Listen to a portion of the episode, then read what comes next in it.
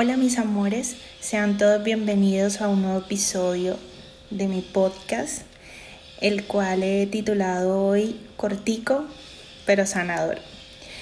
Hoy estamos con el acompañamiento de los pájaros que me despiertan cada mañana y es el sonido de fondo que estará aquí hoy en el episodio. Se puede oír un poco distorsionado, pero ya saben que ese sonido es el de los pájaros.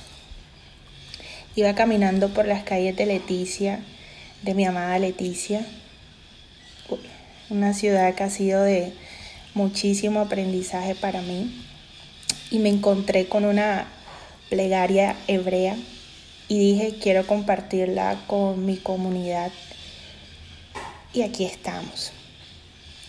Que tus despertares te despierten y que al despertarte el día que comienza te entusiasme y que jamás, jamás se transformen rutinarios los rayos del sol que se filtran por tu ventana en cada nuevo amanecer. Y que tengas la lucidez de concentrarte y de rescatar lo más positivo de cada persona que se cruza en tu camino. No te olvides de saborear la comida detenidamente, aunque ésta sea solo pan y agua. Y tampoco te olvides de encontrar en algún momento en el día, aunque sea muy cortico y breve, elevar tu mirada hacia lo alto y agradecer por el milagro de la vida, de la salud, ese misterio y fantástico equilibrio interno. Que logres expresar el amor que sientes por tus seres queridos y que tus abrazos abracen y que tus besos besen. Que los atardeceres no te dejen de sorprender y que nunca dejes de maravillarte. Que al anochecer, cuando llegues cansado o cansada, insatisfecha o insatisfecho por las tareas realizadas durante el día,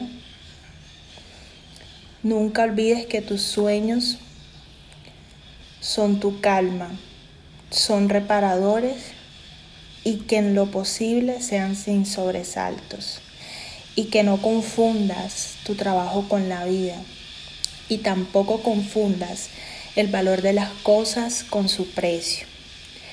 Que por favor no te creas más que nadie, porque solo los ignorantes desconocen que no somos más que polvo y esencia.